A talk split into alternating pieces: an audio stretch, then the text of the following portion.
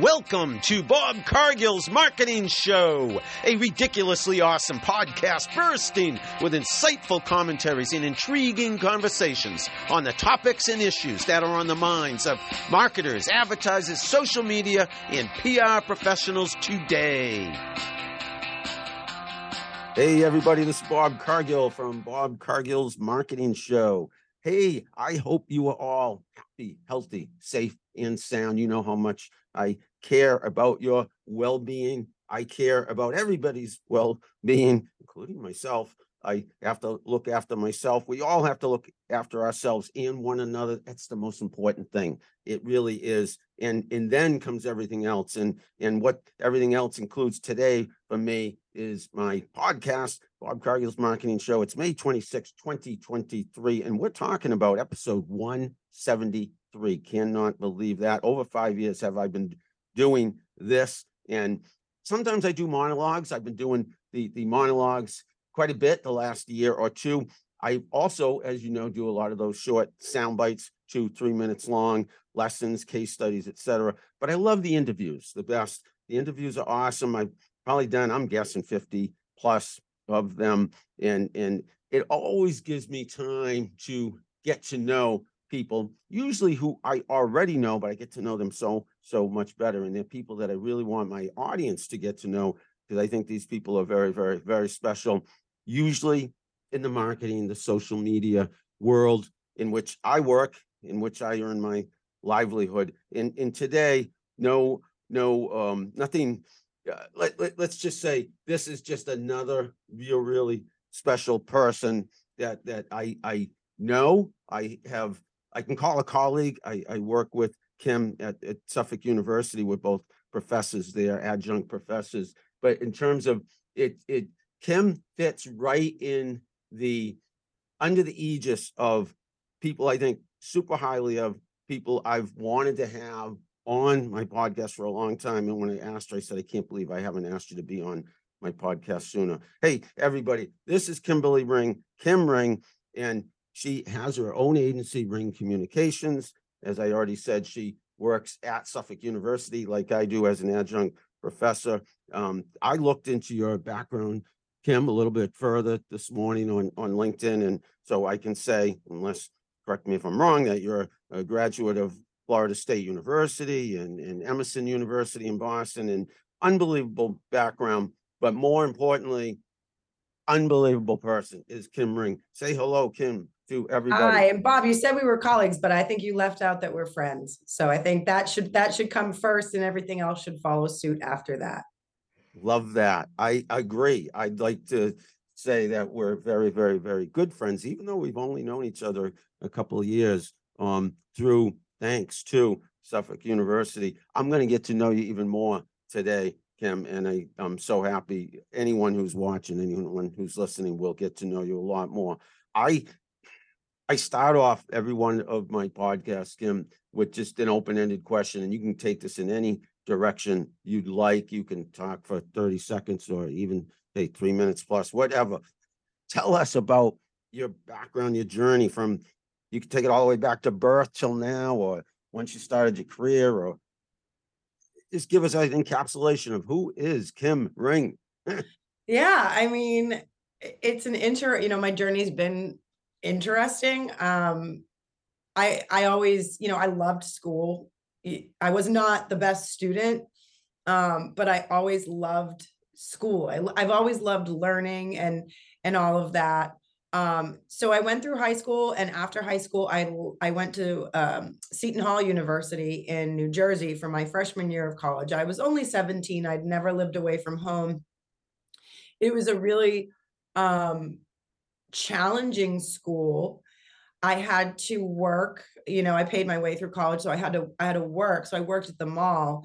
So, you know, at 17 living in New Jersey by yourself, taking the bus, you know, towns away to go to the mall, as much as I loved school and I loved being around people, um it was just very it was a lot.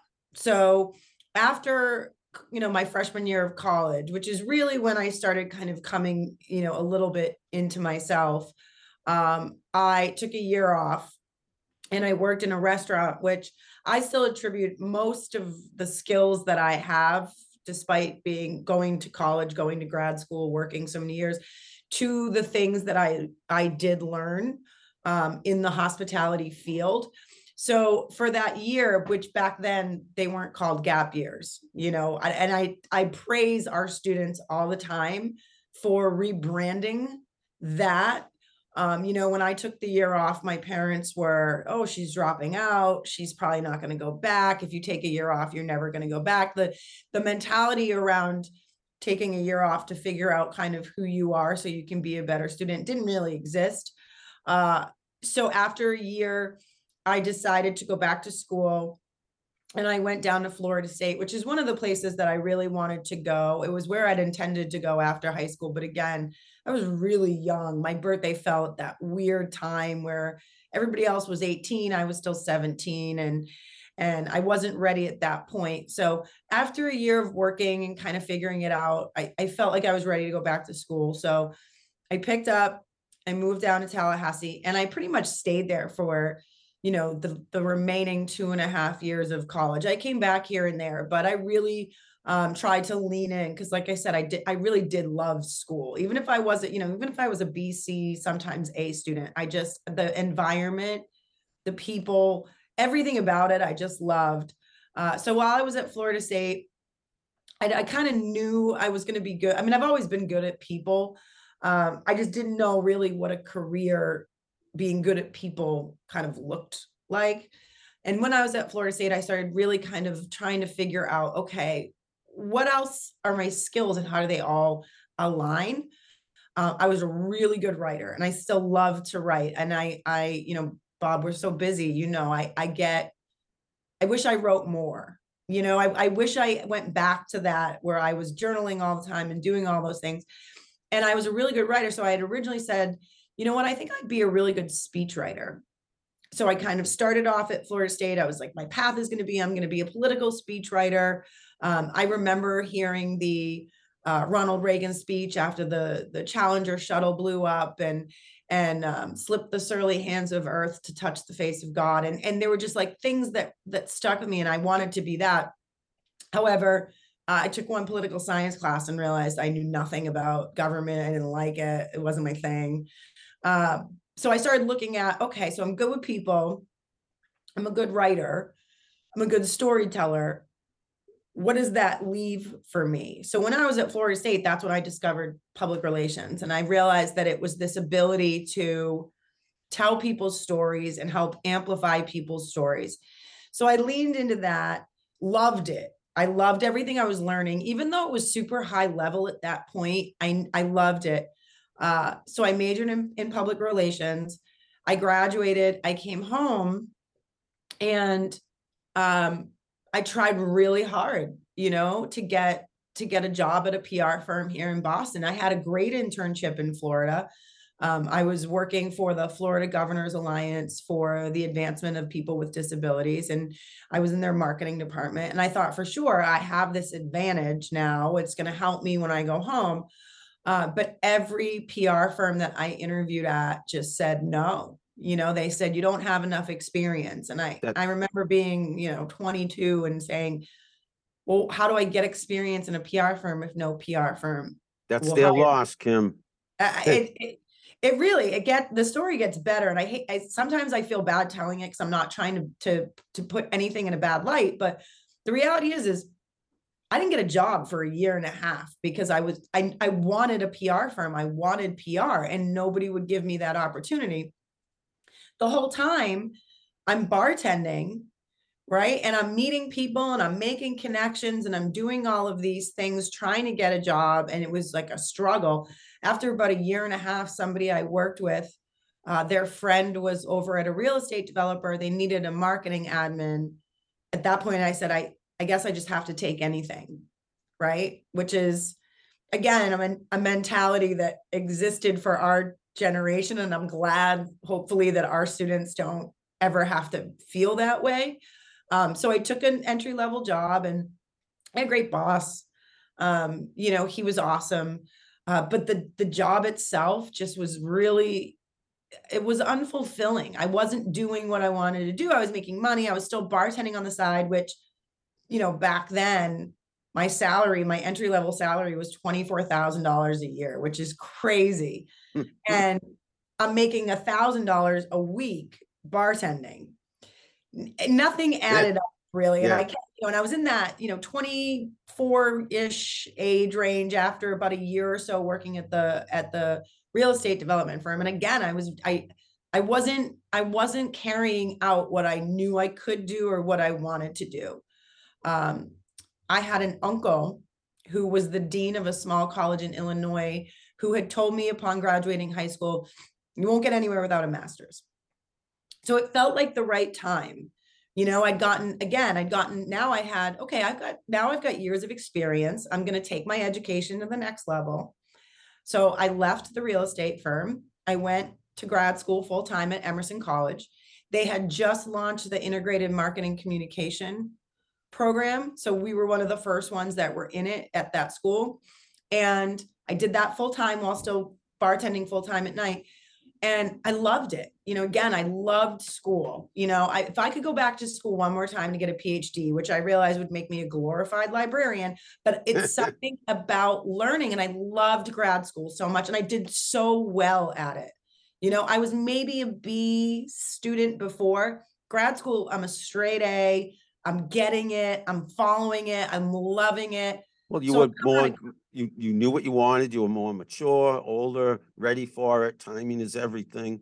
Yeah. And, and, and what you were studying was right in your wheelhouse. It was. And the, and the interesting thing was with through the IMC program, you know, where I was so trained in PR, they taught me other aspects of marketing like sales and branding and you know digital was just starting to kind of be a thing and and so i really felt like okay i have this nucleus of knowledge and expertise and now i'm just making everything bigger um, while i was there uh, in consumer behavior i was in a group project with irini marcos uh, who's a who's a, a yes yeah. Suffolk, yes yep yep so we went to grad school together wow. same thing graduated grad school and i'm thinking I am so hireable now. I mean, I've got it all.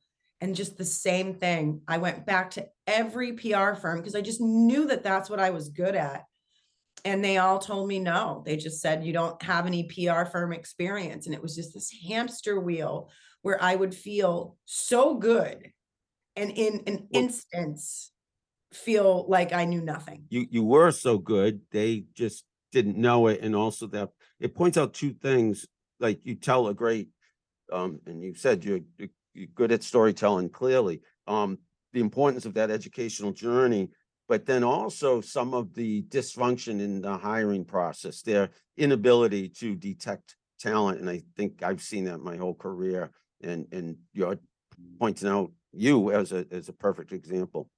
Yeah. And it, and it, I wish I could say it ended there too, but it didn't. Um, so I came out of school and I couldn't get, you know, again, I couldn't get a job. So I said to myself, well, I have these skills now. What can I do? So I volunteered to help with the PR for um, Special Olympics was doing a Jingle Bell Run um, up near me. And I said, I need to just do what I love to do and I'll do it for anybody that will allow me to do it. So I volunteered and I did that. And while I was there, I met somebody who had just started a digital marketing firm, which again, we're talking about 2004, 2005 it was so new, you know, to build a website, it was like $125,000. There was no content management systems. There was no WordPress. There was no Wix. Um, but it was at least a step in the right direction. It was a small startup. Uh, and I worked there and I learned a lot about websites, email as that started to grow. I really like, I started to, to understand that aspect. So while I wasn't doing PR, I was still doing marketing and I really liked it, but again, I was still missing something. I, I still felt like I'm getting by, not thriving. You do you know what I mean? Like I, I know just, exactly what you mean. It, it, and it, and I kept and so I kept trying the whole time. I I I was working there. I kept trying. I went to every PR firm. I mean, at that point, I'd had years of experience. I knew things that publicists didn't know because I'd been working in digital marketing. So I knew how to design a website. Did I know how to build one? No, I didn't know how to code, but I understood how they worked. I understood the internet. I understood all of those things. I'm thinking I'm going to get plucked this time around. Nothing. Same thing. No PR firm experience meant no job. Instinct didn't matter. Portfolio didn't matter because I built at that point. I mean, we didn't have, you know, the internet was new. I had a binder like this thick, like one of those three ring binders. I put all of my work in it and I would carry it around like an eager marketer, just holding it and expecting to drop it on somebody's desk. You, you didn't talk to where I, the places I was working, Kim. I didn't eh. know you then, but I would have detected the talent right away and said, hire her. And and I that was really like I it was it was it was so disheartening and i tell this this story to students to try to explain to them that it doesn't have to be that way i just i was very disheartened so finally one day i said all right if they're not going to do it i'm just going to do it which was really scary but i just one day i left the the digital marketing firm and i decided to go out on my own and start my own pr firm which was really hard because not working in a pr firm I didn't have those media contacts. I was starting from scratch and, and the media didn't know who I was, but I was determined at that point. I just said, I'm getting there, there's blockage in where I want to go. So when you can't go through a door, you go through a window. So I started Ring Communications. Um, and the first few years, it was just me trying to figure out how to build up clientele, how to, to prove to the media who'd never gotten a pitch from me really before that I was qualified to do it. Um, and the way that I did that was at that point, social media, we're going back to 2007, eight, you know, that had started to kind of come around and I'm, I understood it because I worked at the digital marketing firm. So I leveraged it and I would go on Twitter during Bruins games and Red Sox games and I would go on Twitter almost all the time because that's where the media was. They they took to Twitter very very early on and just started connecting with people organically. You know, making these connections and talking to people and then they kind of started to know my name. Problem was it was also 2008 was also a recession.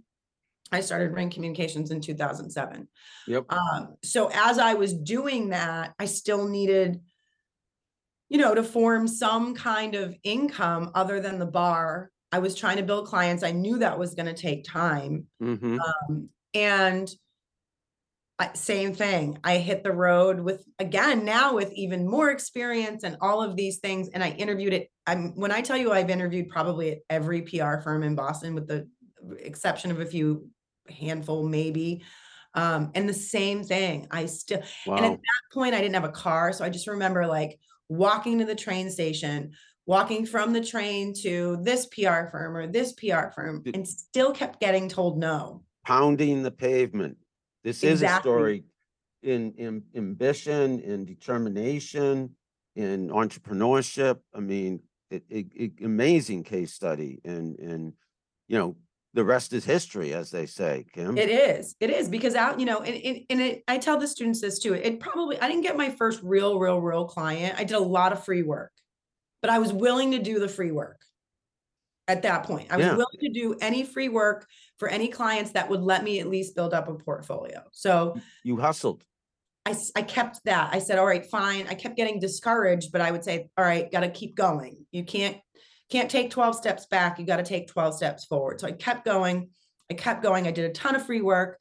And in that free work, uh, I got my first big client who took a chance on me. They were a restaurant group in Boston and they stayed my client until the pandemic shut everybody down.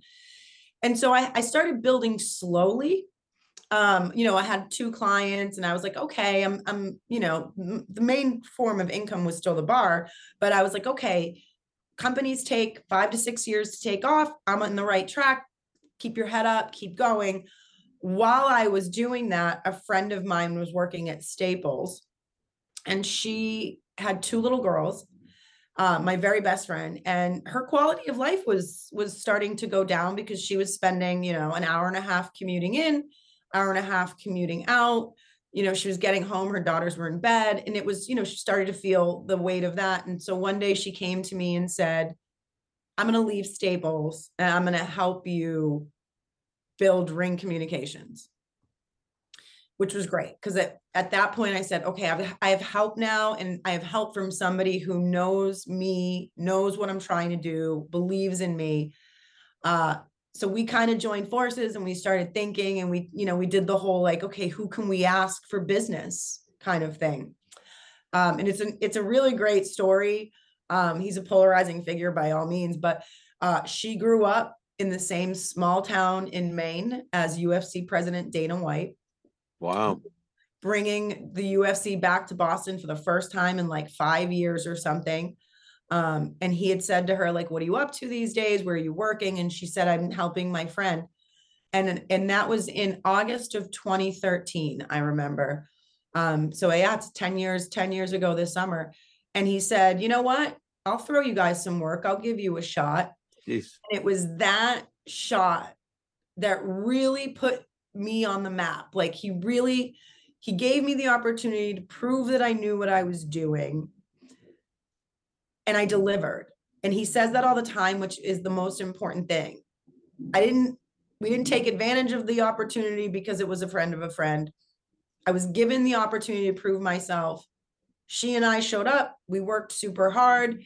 And then that opened the door going forward. I've been working with the UFC since that day, but by working with a global, well known brand, he then and his entire team then opened up doors because Mhm. people saw that I worked with the UFC. So if the Gronkowski brothers needed something, my name would get thrown in, or Mhm. Pedro needed something. So that door ended up opening a ton of doors. And from 2013 on is really when Ring Communications took off. So many observations, great story, amazing story, very inspirational story. I think I knew you through Twitter back in the day. You know, it's funny when we started teaching, when I started teaching at Suffolk and recognized that you were teaching, I said, I know her. I don't know if I've told you this, but I know it was from Twitter back in the day because I was very active on Twitter from the very beginning. And I remember your presence and I don't think we ever connected again until we worked at, at Suffolk, but I saw a lot of people from the Boston area and knew pretty much who were the, um, the players on social media and PR. I've been in the marketing industry forever, about twenty years longer than you. So I had the twenty years before the internet and then watched the emergence of the internet. You kind of started right at the emergence of the internet. But, but I remember you at the emergence of the internet on, on Twitter. So, um, it's funny now we work together as colleagues at, at Suffolk. Also, the sports connection. I have seen you and I again haven't had these kind of conversations. We we chat and we've done a little bit of work together, but not deep conversation. I didn't know all the of this story. I did know you were involved in sports quite a bit with sports uh, PR, sports marketing, and now you're explaining it was the UFC thing. And I, I do notice that you know quite a few people in Boston that are pretty well connected, and that's important, isn't it? Knowing the right people. It is. I mean, you know, one, all, I tell the students this all the time, right? One person can give you an opportunity that changes the trajectory of your future. So that's why it's important to have a big network because if one person can make that happen, imagine if a bunch of people can make that happen. Um, so it's been awesome because I've I really have I've built, you know, my network over the years, and it's funny because in seven years ago, um, when you talk about your network, I got a message from Irini, who I went to grad school with on LinkedIn, who was teaching at Suffolk, and said, Mhm. hey we've noticed that you you are an early adopter of social media. We're looking for somebody to teach. Would you ever teach a class? And so a network a connection i made in grad school is what brought me to suffolk which is where my path has kind of shifted. I still do pr very lightly but i started finding my real purpose teaching because I was able to, I felt like, and I still feel like I can change the path for so many students so that they don't have to go through what I went through, which is why I'm so diligent about giving them experience, putting them in front of clients, giving them opportunities. And while PR is still my trade and I'm still good at it, I still do it, but there's so much more behind what I'm doing at Suffolk now. And I and I owe that to Irini, and I tell Irini that all the time. You know, I say I everything I have at Suffolk right now is because of you, and and I t- tell the students that that's why it's important to make those connections and and build your network and make sure you have good relationships because it's those relationships that will help you figure out who you are and where you're supposed to be. Two things I hear distinctly, and I was trying to jot them down, but I can go back and replay this and I might quote you on social media or, or clip some of these highlights. And number one, I want Irene to hear what you're saying about her high praise and, and, um, she absolutely, it shows has, uh, gave you the opportunity and rightly so. Um, so good for her and, and good for you taking advantage of that opportunity.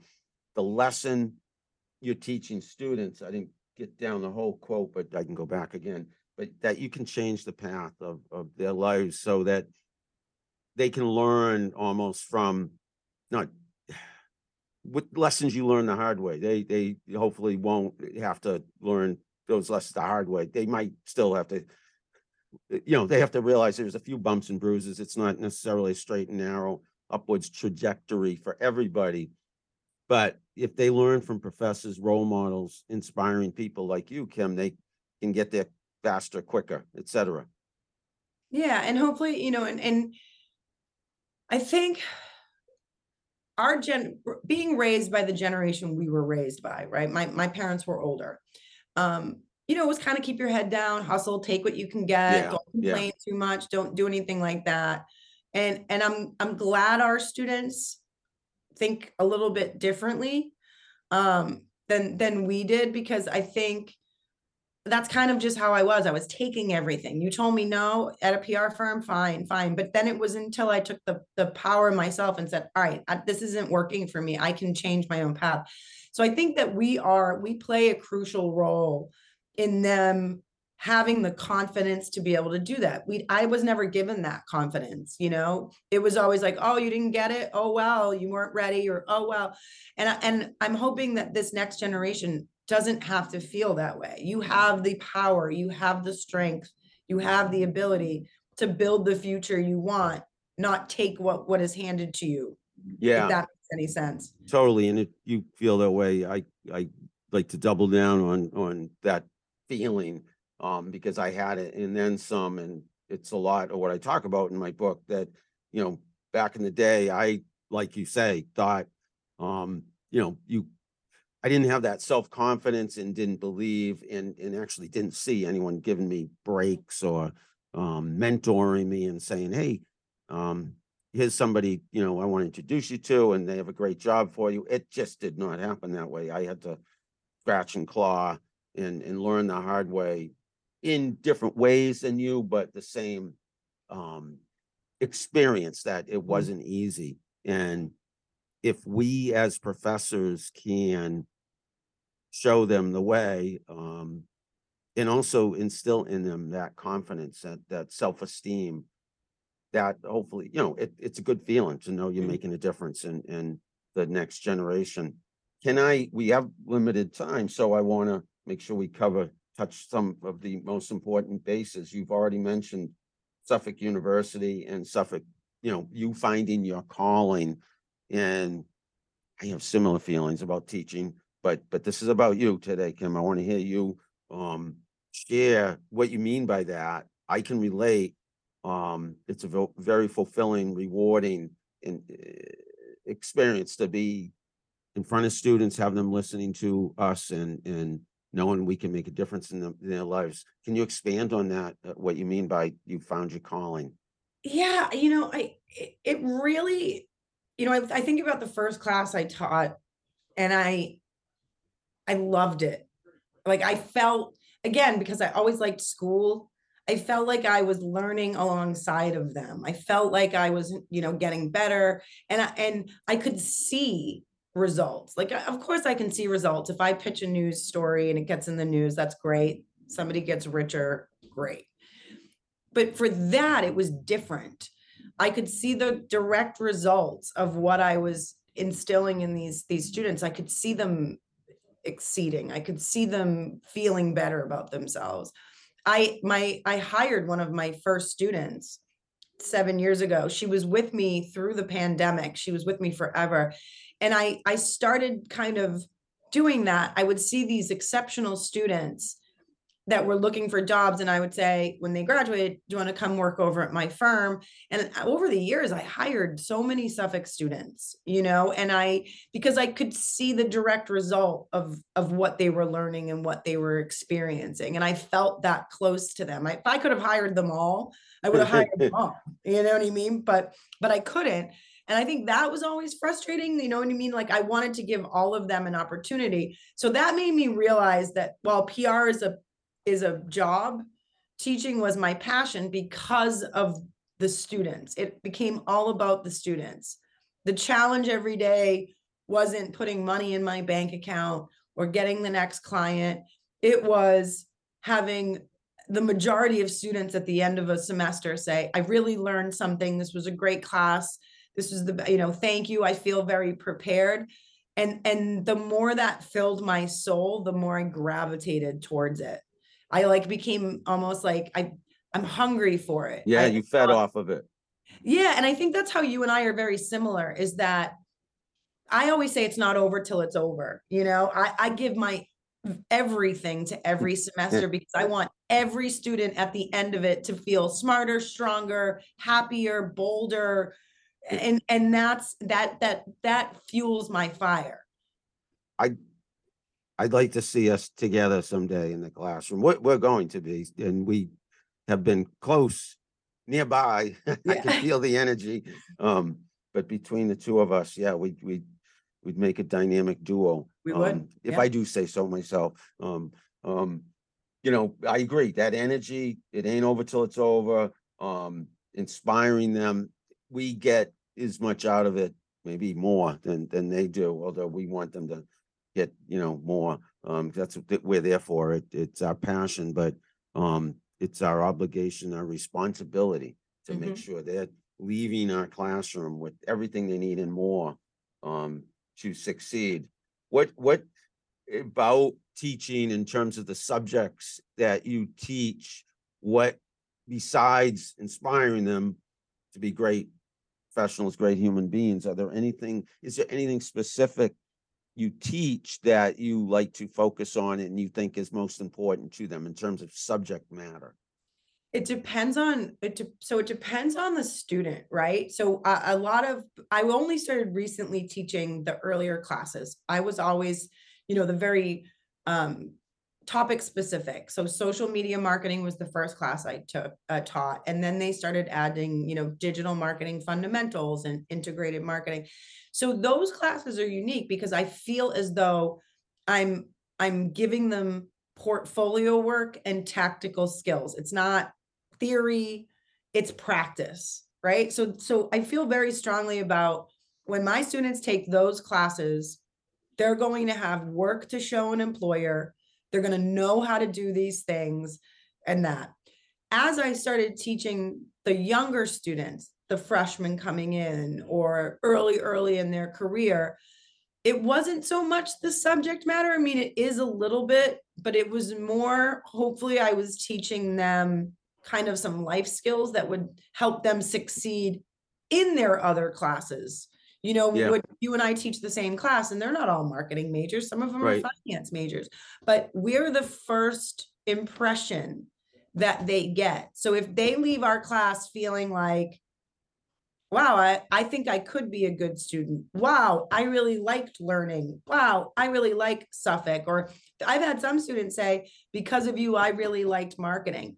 The goals uh, with those classes are different. And I think while I I can I love teaching social media, I love teaching digital. I also love teaching those because they have to keep me on my toes because everything changes so. Yes, yes, I find myself always staying on top of my own craft. Again, there's something to be said about these younger students that if you can take a 17 year old or an 18 year old and make them enjoy their time in a classroom, that's really the the core of what whatever I teach.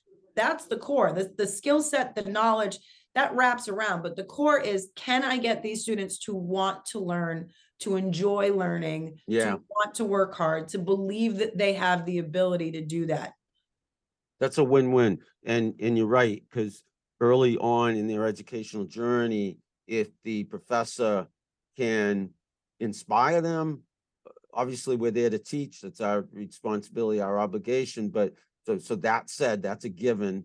If we can inspire them and, and teach them to enjoy what they are learning, they're gonna learn more because they mm-hmm. enjoy it.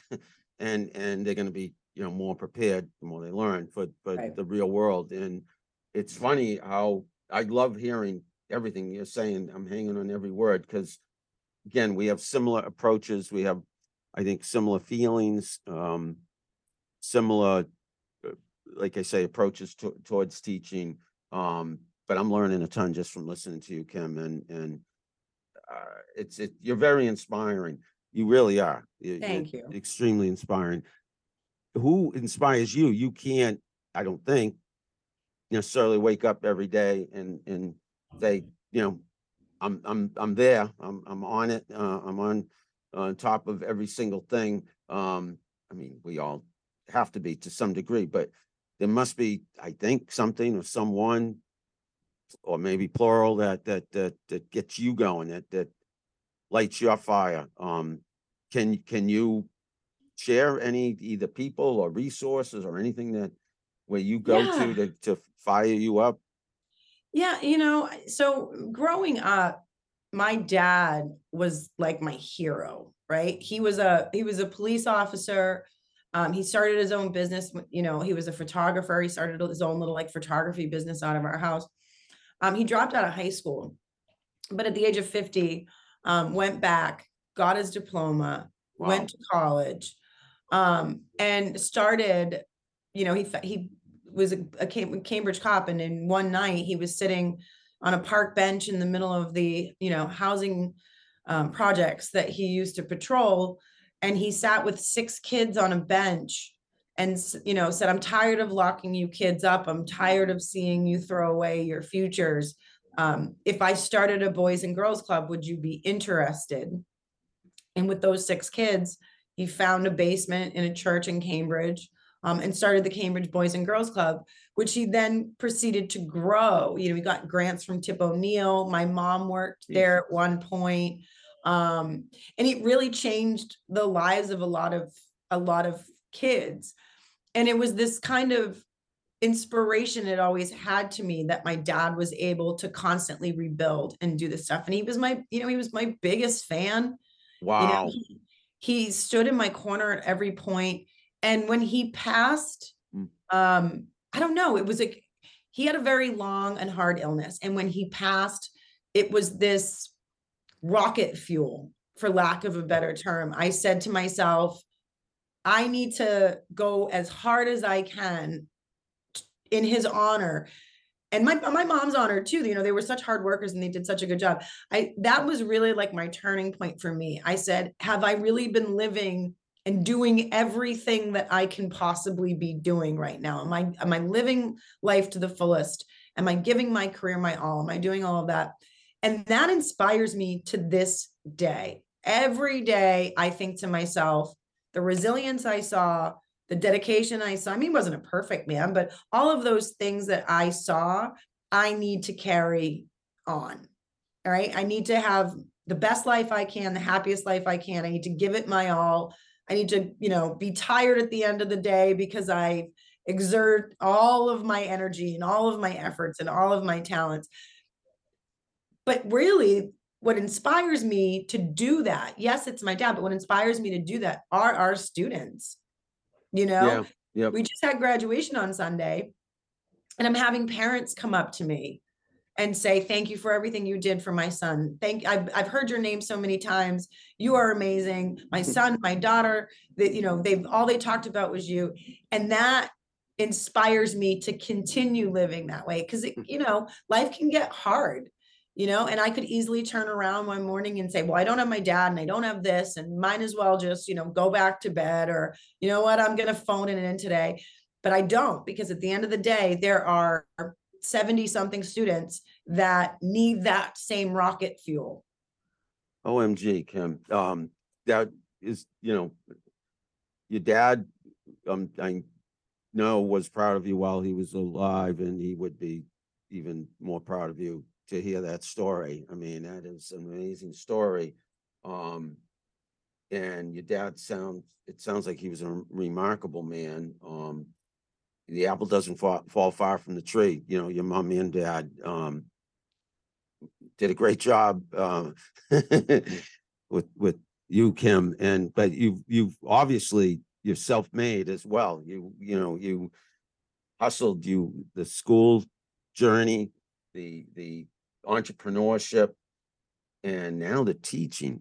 Wow.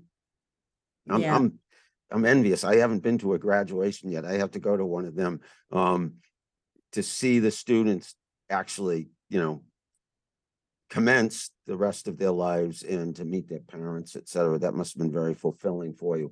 I mean, I, I, I, I have uh, tears in my eyes a little, Kim. Ah. Um, that story was very emotional. I mean, um, you, so where do I go from there?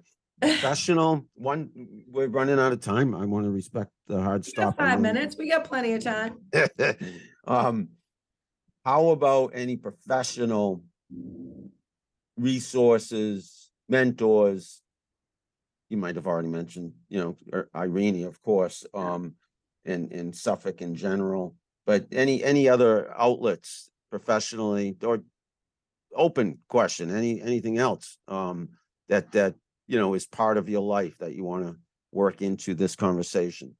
Yeah, you know, I'm always going to be really grateful um for Dana White at the UFC. You know, I mean, he's a, like I said, he's a very polarizing figure, but but had I not been given that first opportunity from him and my best friend Brenda, that I wouldn't be where I am now. And I always tell the students that when you find somebody that sees your worth, sees your talent, and believes in your ability enough to invest in it, always say thank you. Always remember that person. You may not have a close relationship throughout your life, but always remember the people that got you where you are and gave you those first opportunities. So I, to this day, always think about my very first boss at the real estate development firm for always looking out for me and helping me. I always thank my best friend for, you know, bringing me on this journey. I'll always thank the UFC for all of the opportunities that they've given me. And I've kind of kept this system uh, I met Martellus Bennett, who was a New England Patriot and started his own, you know, imagination company um, years ago. Um, and we connected at an event, and I asked him to come speak at Suffolk because I just he was so inspiring and he had such a unique story that I thought the students would want to hear it. But one of the things I took away from it, I've carried, and he said instead of having one mentor, he has what he calls a bunch of helicopter mentors. So he's got, you know, a couple mentors that are he's super close to, but he also has these resources, right? That he doesn't call every day. Maybe it's once a year he checks in, but he says he keeps these connections kind of hovering around him so that if he has a question about finances or he has Yeah. a question about this, he's got a bunch of different people to go to. So while I don't know that I necessarily have one mentor now, I have a group of people that I turn to and that I that I've built connections with and I have these relationships with that keep me going in one way or the other. And I I've I've carried that helicopter mentality since that day. Um, so I have these people who I may not speak to every once in a while, but if I connect with them once a year, it inspires me, it keeps me going, it fuels me back up. You know, sometimes life can get very hard, business can get very hard. You start to feel, you can feel a little deflated. Um, and if you've got a lot of those people around who again see your worth, know what you're about, want to invest in you, they can pump you up when you feel a little bit deflated. So I got a, you know, a, a pocket full of those. Um, my husband has been amazing. You know, he's so supportive of everything I do. Um, you know, when work started to, you know, kind of become, you know, when the life work life balance started to become a little much, you know, he said maybe it's time to lean out of ring communications a little bit and lean into you know teaching because it's Yep. what it's where your passion is it's where your heart is Hey, one last question. Um, awesome. And, and, and uh, kudos uh, to all those people who are your, your helicopter resources and your husband and uh, we need that circle of support. Um, Suffolk in the hub, it's, it's right there behind you. I, I can't end this conversation without um, giving a shout out to Suffolk in the hub, but you, you tell our audience what it is and, and I'm watching the clock, but you tell me when you have to, Sure. to go, cause I'll um, I'll, I'll go, you know, as long as you have time for Suffolk in the hub. What's that all about? very similar to how i started my um my agency uh teaching students and hearing them over and over and over again saying no one will give me an internship no one will give me experience i'm scared about getting a job i kind of just did the same thing i said well what if we started a student run agency I mean, there's no reason I can't do what Ring Communications does, but teach all of these students how to do it. So I threw the idea out there to them and said, what do you guys think about starting a student run agency? I'd seen similar models, not completely the same at BU, um, Emerson, that, that they, they had similar, but not even close to, to what I thought that they could be. Um, so I threw it out to students and then the next thing I knew within a few months, it was up and running and we kind of just went with it and we wanted to see where it would go. And so we started it. We started with a few clients that we got out of the Center for Entrepreneurship. Um, and, and it's been a year now. We're a full service marketing firm. We do everything from social media. We build landing pages. We've designed ads. We've done marketing collateral. Um, it's really been a place where students can, can get that agency experience that isn't offered to every student that wants it. So that hopefully what they're learning as part of this pilot agency gives them an advantage as they leave school so that a PR firm isn't saying you don't have agency experience. They do have agency experience now. Running it exactly like you and I run our businesses, I'm teaching them how to do that within the school setting while they're learning all the theory, all of that stuff. They're learning the practice. They're getting in front of clients. They're building portfolio work. So we operate like a regular agency. We just do it in Suffolk. Yeah, that's phenomenal. It's a great opportunity for them. And, and another example of, of you uh, being so determined and, and just making things happen. Kim, you should be proud of yourself and, and I'm extremely uh, fortunate to know you uh, as a friend, first and foremost, as a colleague and, and now a guest on my podcast, so other people can get to know you. And um, how can they reach out to you if they want to, you know, touch base with you or ask you questions, et cetera, et cetera? Yeah, I'm so available. I mean, I'm on LinkedIn, I'm on Instagram, I'm on Twitter. My email's up there in the corner. I'm, Yep. uh, you know, I'm I'm I'm a message away. That's what I tell anybody. Um, I do my best to try to get back to everybody that emails me. I try to give anybody that asks for five minutes, five minutes, which you know fills up my calendar a little bit. Um, but but anybody who wants to reach out to me can either email me directly or follow me on social. And before I go, I do want to just say one thing, Bob. You know, Yeah, please. You've been praising me this whole time, but but you're so similar. And I'm so grateful for your friendship and I'm so grateful for the support that you've given not only me, but we share a lot of the same students. And to have my students, our students, but to have students in my classroom mention your name Hmm. and feel just as supported outside of my classroom as they do in other classrooms, that's the key, you know, and I just want to thank you for that. Thank you. Thank you for saying that. Um, yeah, I mean, again, I'm a lot of what you're saying, I can totally relate to and feel. I, I feel myself, but there's only one you, Kim.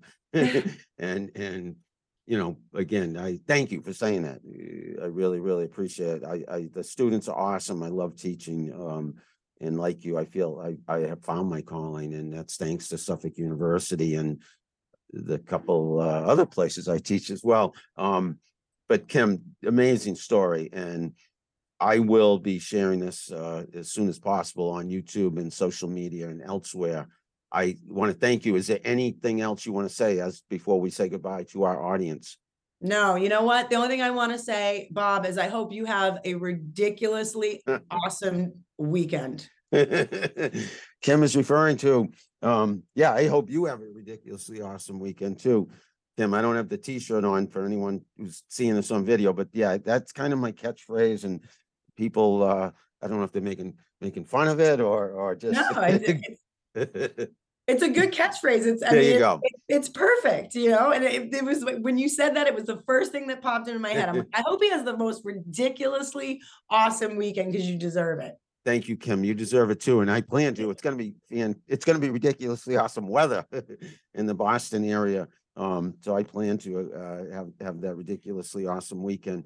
Um, hey, uh, she is Kim Ring and and this is Bob Cargill, Bob Cargill's marketing show. And to anybody watching and listening, you know, you might be watching and listening after the ridiculously awesome weekend. Kim has, I have, and I hope you all have. Um, but let's just say I hope life is ridiculously awesome for all of you.